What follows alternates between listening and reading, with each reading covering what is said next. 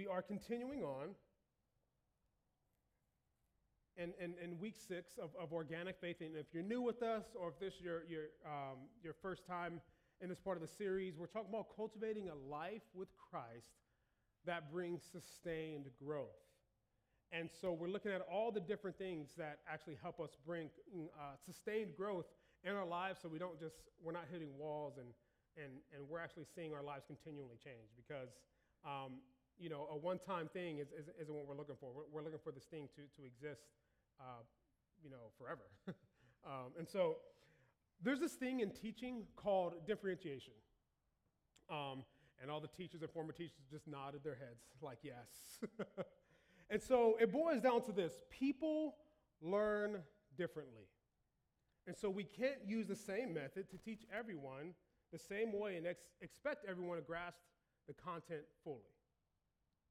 Some learn best by, um, some are more spatial learners, some are more auditory learners, some learn best by using both, and still, some need to read it or write it in order to fully grasp what they're being taught.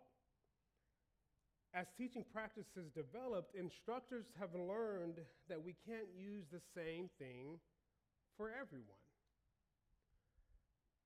Despite this, we often do just that in the church environment.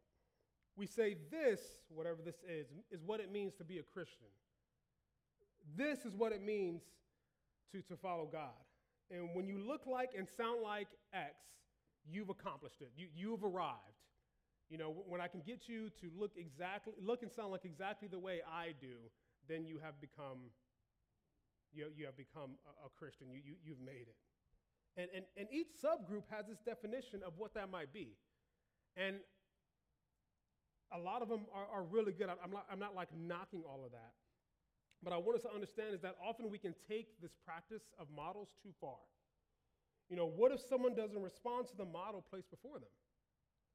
Or the teaching method used creates more confusion than knowledge. What if someone connects with God in a way that is completely foreign to us? I mean, have you ever experienced that? When, like, when someone say, hey, this is how you learn, you're just like, I, I, don't, I'm not getting it. It's, it's not working for me. And so then you feel bad, right? Like, oh, maybe I, I don't have faith. Or maybe this isn't happening. But the reality is, God works in billions of ways. And so, but when, when, when we create a model and then when people don't respond to that model, we often say, oh, well, that's not how it's done. You can't do it that way. You have to have more faith. That's why you're not getting it. That's why you're not understanding this. Oh, just try harder and work harder, and then you'll understand. In other words, you're the problem. And then we often internalize this ourselves and then struggle to make sense of our own faith. And so I want, I, I want to look at that because, you know, over time, with any system, you actually have to create a model so that people can actually enter the system. And so you can, you can, you can help people and do this at scale. Like models are important. And at this church, we have models and we use models. Like the model isn't a bad thing. It's a problem when our models become dogmatic when the model subverts the very thing it was intended to help facilitate. You know, there's a lot of things we take for granted in Scripture and are assume are in Scripture, but are actually really based on a model that someone created 50 years ago, 200 years ago. And it's just like it gets so ingrained that we never challenge it and we never like ask, okay, why, why am I doing this? Why are we doing this if it's not actually working for me? Y'all with me so far? Okay.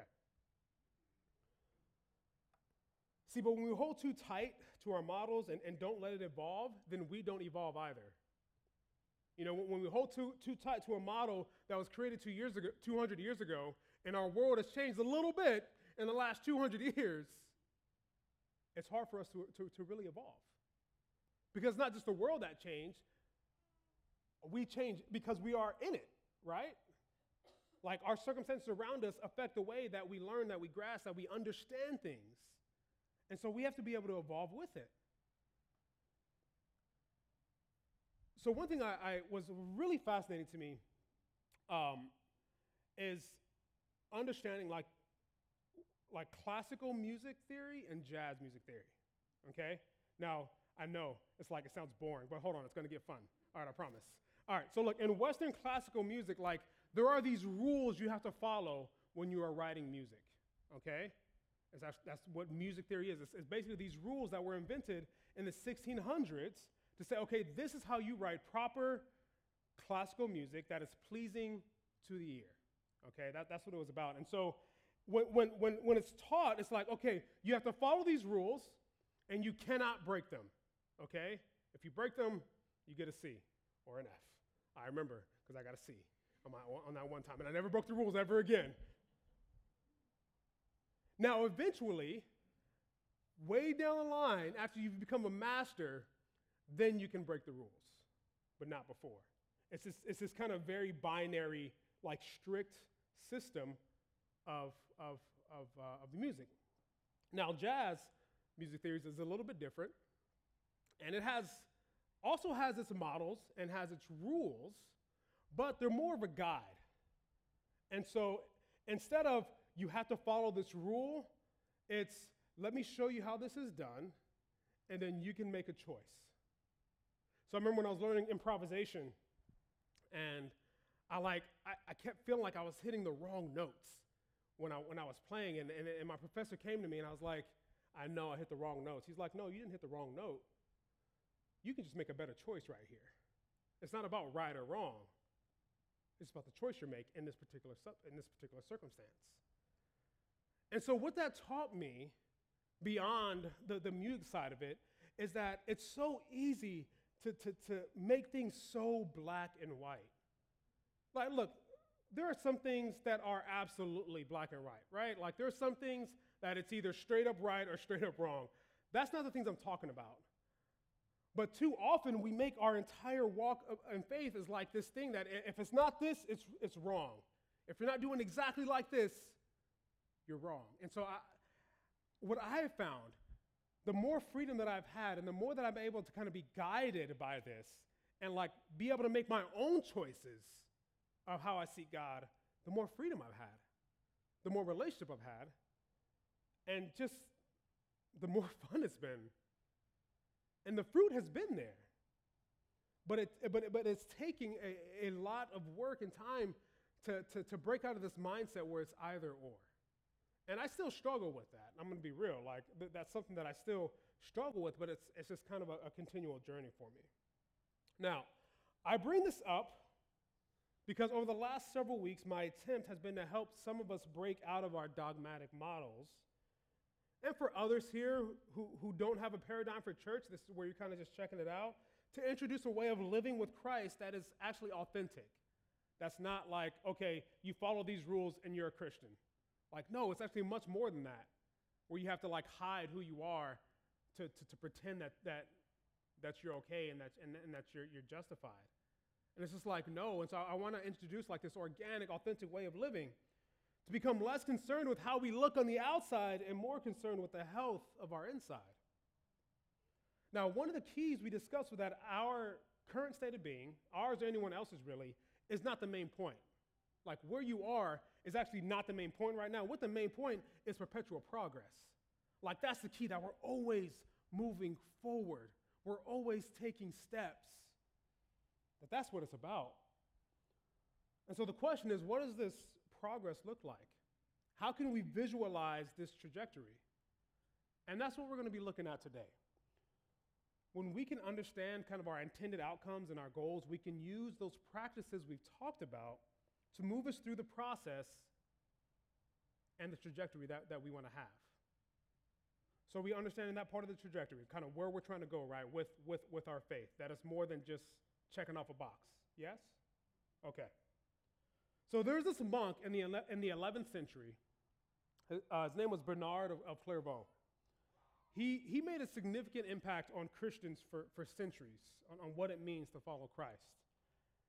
And one of his like paramount works was called The Four Degrees of Love. Okay, and so that's what we're going to look at today. And so our purpose here rests, our purpose here as a church community and as, as, as followers of Christ rests in these two passages of Scripture Matthew 22, 37 to 40. Jesus replied, Love the Lord your God with all your heart, with all your soul, and with all your mind. This is the first and greatest commandment. And the second is like it love your neighbor as yourself. All the law and the prophets hang on these two commandments. And so this is the trajectory, right? Like this is it right here. And so the second passage is so this is called the Great Commandment. The second passage is called the Great Commission, which basically says this help others be like this. help others do the same. Help others walk with others to do what I've taught you, which is this. Okay? Like if there was ever a Cliff Notes version, y'all know what Cliff Notes are? Okay, good. Not so we don't have too many Gen Zers in here. Okay, good. So if there was ever a Cliff Notes version of the Bible, that's it. That passage and the one that says, help others do the same. So let's look at these levels and have a destination in mind of how we want our souls to be transformed. So the first degree of love is, is actually quite simple love of self. This is what Bernard says love of self for self's sake. To love ourself for the sake of ourself. I think we got that one down pretty pat, like most of us, right? Like that one's pretty easy. But this first level is important because if we don't know how to love ourselves, then we can't begin to love others or love God. Like there's a key principle there. See, love is a natural human emotion. It's not something we have to conjure up, and yet it seems to be difficult to have love with others at times, doesn't it? Doesn't seem like that certain people, only certain people are just like hard to love. And yet God doesn't have a problem loving them. And so maybe there's, a, there's, there's something that has to happen within us so that we can love them and it's not so hard. See, our nature compels us to love ourselves first. Like that is our nature. Like it compels us to love ourselves first. God seems to pick up on this. He seems to be aware of this conundrum because he says to love your neighbor as yourself. Later in the letters, he says to love your spouse as yourself. The famous Christian golden rule do unto others as you would have do, done unto you. So there's, there's a key principle here, right? It sounds selfish, but to love you first, but, but, but it's actually the first part, is where it begins. Now, some of you might be thinking, yeah, that's kind of hard because I don't actually really love myself, or maybe don't even really like myself. Matter of fact, I can say I hate myself. You know, self loathing is actually pretty common, and it's something that has been growing with, with, with each generation I've, I've, I've observed. And whether it's growing more or it's just more, uh, more prevalent, I'm not sure, but it's something that's just kind of right at the forefront. It's like self loathing is a real thing. And so you're like, well, that counters your argument that, that we have to, that, that, we, that we love ourselves first, that we're naturally compared to love ourselves. Um, I'm, I'm going to share something that my friend Eric, uh, who wrote this book on this, uh, actually, actually shared. He said, you know, you know, talking to working with a lot of teenagers, and I work with a lot of teenagers too. Like you hear that a lot. Oh, I, I hate, I, you know, I hate the way my body looks, right? Well, it's like if you really hated yourself, you would be happy that you hated your body, right? But instead, no, you're actually depressed. You're actually really sad, and so that proves that you actually don't hate yourself. You actually do love yourself, but you just have a low self worth or a low self value. And so our, our nature is actually oriented to love ourselves. We just can't always do that or know how. And so, while some of us may struggle with low self worth or, or, or self value, our nature is still oriented towards loving ourselves. The trajectory then is in these practices, is in this walk with Jesus to shift the narratives in our mind and allow God to change our heart from self loathing or, or low self worth to worthy and accepted and valued. That's why this is the first step. And so for some, you actually have to start here because that, that your, your own self-worth and self-acceptance isn't there. And, it's, and I can say from personal experience, like I have been there, and it is toxic to your soul. And it's actually something that prevents you from loving others the way God has called us to. And so for some of us, we have to, we have to start there. Now, for others, and really kind of with our culture, we can go to the other side, the, the, the extreme self love, which is pretty, pretty prevalent right now, I think we would all agree. You know, when we love ourselves a little too much. When our preferences and what we desire become first place, always. When we, as Deb Lawrence, a missionary, talks about subscribe to the toddler laws. Y'all familiar with the toddler laws? Let me, let me show them to you. This is what she says. These are the toddler laws. If I like it, it's mine. If it's in my hand, it's mine. If I can take it from you, it's mine. If I had a little while ago, it's mine. If it's mine, it must not ever appear to be yours in any way. If I'm doing or building something, all of the pieces are mine. If it looks just like mine, it's mine.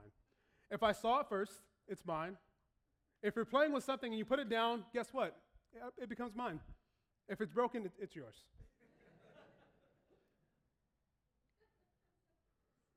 It's a little extreme, right? I mean, not for toddlers, that's basically what it is. But for adults, it's, it's okay, that's a little extreme, but not that much. right? It's like this is the orientation that drives our American culture, and especially our consumer culture. I want what I want, and I want it now. And we don't get what we want now, we are angry. And look, sometimes we recognize when we're being like this, and other times we don't. Because that's the thing. Often, when we don't understand the culture around us, we don't understand how it's impacting us. Because it's just like, it's, it's ingrained in us, and so we don't realize we're actually being a certain way because it's been normalized. And so when something is normalized, that means it becomes so regular, so familiar, that we don't recognize things that are problematic. And so while some need to come from one extreme and actually be able to kind of get rid of our self loathing and, and, and, and, and actually be able to care for ourselves, others kind of need to pull from the other extreme and say, okay, maybe I love myself a little too much. And, that's, and there's no like shame in that because that really is like just a thing now. Like it, it really is. And so the thing is, it takes the grace of God, it takes the mercy of God, it takes God in our lives to be able to move us to this, out of this degree of love, out of this stage of love, to the next stage. And that's why I don't want you to feel like feel bad about it, is because it actually takes the grace of God to work in us so that we can break out of that. And so, what is that next stage? That next degree of love is the love of God for self's sake. This is also a natural part of love and the process of loving God. Like everything I'm talking about is a natural process. And so it's important to help us define where we are there. So we've talked a lot, and we're going to continue to talk a lot about the redemptive nature of God. This nature is something we see all throughout the story of the Bible. Like he is a redeeming God. It's supposed to be something that we experience in our lives constantly. Like if we see it all throughout Scripture, like maybe I should be able to experience redemption, you know, regularly, right? You know, Paul says um, that we, we are saved, we have been saved, and we are being saved. Three different tenses. That means there's this perpetual encounter with God where we experience his redemption in our lives, where we experience his rescuing us in our lives, where we experience him just coming down and holding us like continually, not like this one time event, not like this one time occurrence. Oh, when, you know, when I was 12 years old, I got saved. Like, okay, great. But it's, it's continual, it's ongoing. In our lives with God, as we stop and consider His movement in our lives, we're grateful for His blessings. Right? I mean, we're grateful for His provisions, for His protections. We remember the times when we were in trouble and we were rescued. As we experience this freedom in God, we find that He, wait a minute, He actually does love me. Like, as you experience, if you've ever experienced that time, like when He just like answered a prayer, you're like, oh man, God does love me. And so, out of, out of that, you're like, oh wait, I, I love God too. And I want to love Him. That's the natural response. That's the way it should be. We love God because of what he has done for us. 1 John 4:19. We love because he first loved us. This is why it's a natural part of the process and something that we have to be seeking out. You know, it's like when we were kids if you do this, I'll be your best friend. You remember that? I can't help but like not think of Will Ferrell and the elf, you know? like our adult versions of kids, like, if you do this, I'll love you forever. right? Like it's, it's a natural part of love. It's a natural part of growth. It's a natural part of walking with Christ. But we have to be able to experience it. Because and it is genuine, right? Like it's like when we experience it, like it is a genuine love that takes place. It's not forced, it's not fake, but it is conditional. And that's okay right now. That's part of the stage, but it is it is conditional. So the implication here is that we actually can't love God without first knowing his love for us. That's the implication that, that Bernard is saying and that First John is telling us. And so, with that, it would also imply that to try to force ourselves to love God and do things out of this so called love without actually knowing it firsthand is not possible. I'm gonna say that one more time. To to force ourselves to love God because it's what we're supposed to do, and to operate out of this love of God because it's what we're supposed to do without actually knowing God's love ourselves and having experienced is not possible. We can't force it on ourselves, and we certainly can't force it on others to operate that way. And look, this is a common place to be. It's part of our growth, it's part of who we are and, and where we need to go. But too often we stay in this stage, and God wants to take us further. And so let's look at the third degree love of God for God's sake. So, this is the third degree. This is the next part of our trajectory. This third degree, as Bernard says, the love of God for God's sake. As we experience the love of God in our lives, especially in times of angst or trouble, we're able to get a glimpse of just how great He is and just how much He loves us. And then all of a sudden, as that happens more and more, like as we experience that more and more, all of a sudden our love changes from conditional to just, I just love Him. Like I just, I just want to love Him. I just, I just do. You know, in the second level that we just talked about, we experience tremendous life change, which leads us further into the arms of God. In this level, we experience life change and we experience heartache, and it has no bearing on how much we love God. Like we can say with complete confidence, God, you can do not another thing for me, and I will still love you. That steadiness, that contentment, leads us to a union with Christ that we've all been longing for. I remember one time not too long ago that I, I had to do a personal inventory of just kind of my, my relationship with God and just like my, my, my love for Him. And, and I didn't want to do it because I, I knew there was something there, and I was like, I had to be honest and I had to be true. And I realized that a lot of my love for God was conditional. You know, it was based on all the things that he had done for me. And again, there was nothing wrong with that, but I realized there has to be more than that. And I just, I kind of felt bad that that's, that's what the core of it was, you know? And I'm telling you that not so that you feel bad. that's not the point of this. I'm telling you that because I had to take that inventory. I had to come to my own place and realize okay, my love for God has been conditional up to this point. I know there's something more. And, and I want to work towards that. I want to love God just, just to love Him. Like, I want to love God like the way that I love my little brother, right? That I love my family.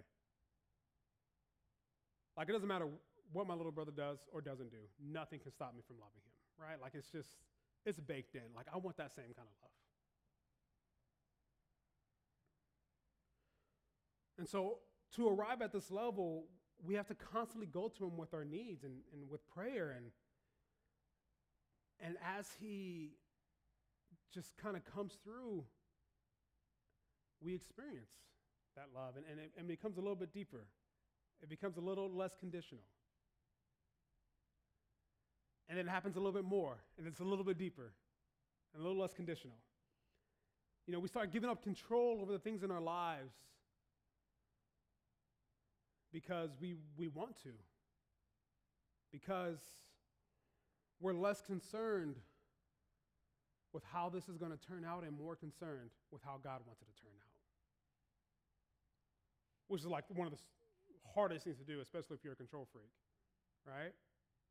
But even if you're not, like we all have that because that's that's that's again part of our American culture.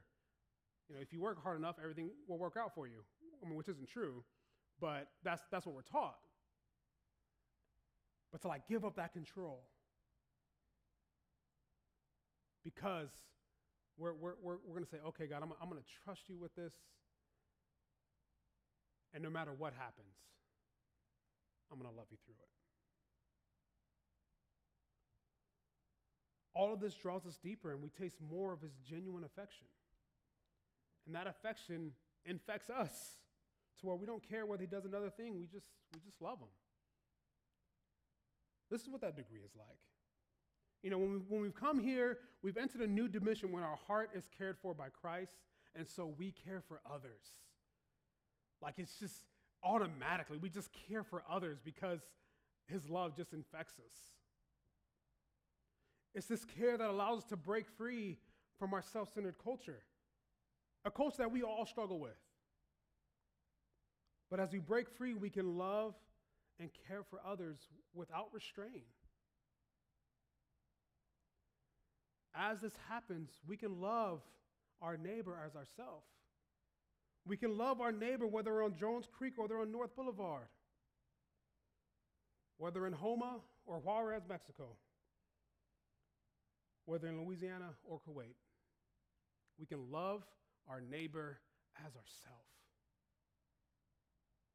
because we've experienced God's love for us. Not because of how well we performed, not because of how good we are,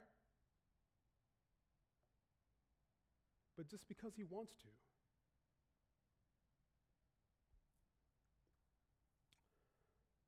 Okay, so there is a fourth degree, but we're not going to get into that today. Uh, the reason being is that it's a bit more complicated and it's easier to grasp in, in a small environment. I'm going to say this though. I want us to focus on these three degrees and let this be our trajectory f- for now. And, and, and if you want to, like, all right, I want to know what the fourth degree is, that's okay. Let me know, send me an email.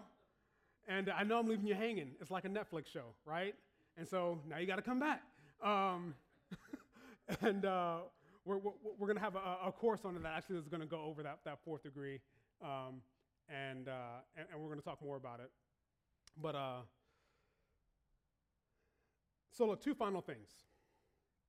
Remember that this is a path we want to dive into, that our walk in Christ is not about action, action is the result. And I'm hoping that we've got, what we've gone over today can give you a picture of what you're working towards. Finally, look at this not just from your overall life, but look at it in layers. See this thing, we're never just one thing. You know, we're, we have multiple layers and multiple things happening. And so one part of us can be in the third degree, and another part of us can be in the first degree. So don't feel shame because one part of you is still self, uh, selfish, but also don't feel pride because one part of you is overwhelmingly loving.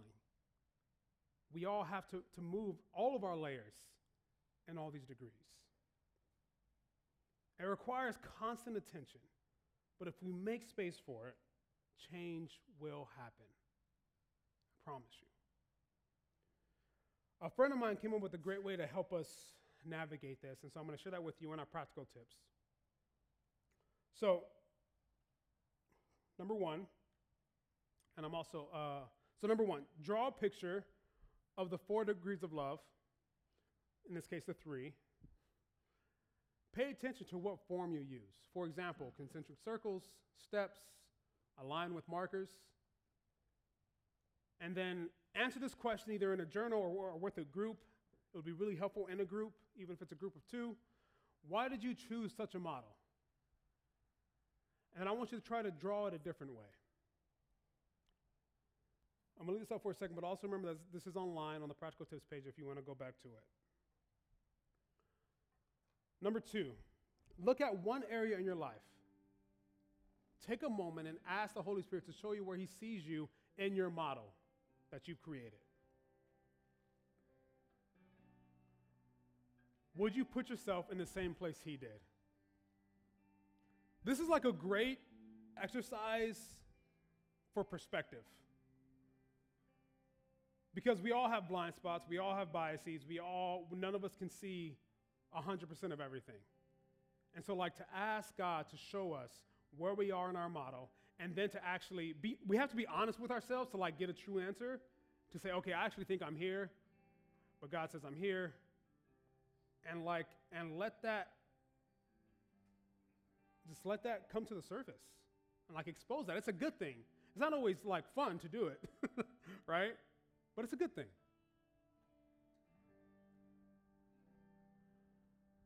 All right, number three. So these are all tied together, but so what growth can you realistically see over the next six months?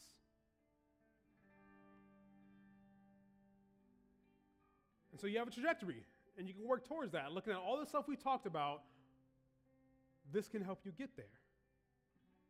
And then after, as you do that, then you do it again for another part of your life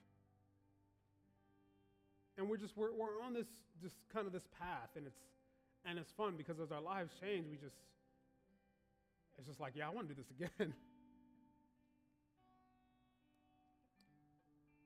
Okay so for communion i'm going to ask everyone to stand right now before we get into communion. I'm also going to ask our prayer team to come up.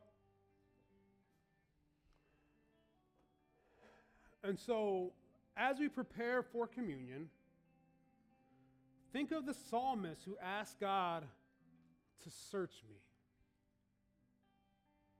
Psalm says, Search me, God. Would you have the same prayer as we take communion today? And just seek God for Him to actually do that, for Him to actually search you, and just to be with Him in that as we take communion. Also, take this time for, for communion to, to bring whatever is pressing on your mind or heart to the communion table. And let Christ take that burden from you and give you His. The communion table was more than just a memorial, it's more than just a practice, it's more than just a ritual. It's a place where we get to encounter the very face of God. And so as you as we do that today, let him take your burden. Let him search you. And if you're in a place right now to where you're, you're being drawn by this, you're, something is like, I, I, I want to experience this, I want to encounter this, I want to know more, I want to invite you to the communion table. It's open to you. And if you want someone to pray with you, regarding anything we've talked about. Or if you're like, I, I, I, I want to take the next step with God here. I need some help doing that. Our prayer team would love to pray with you.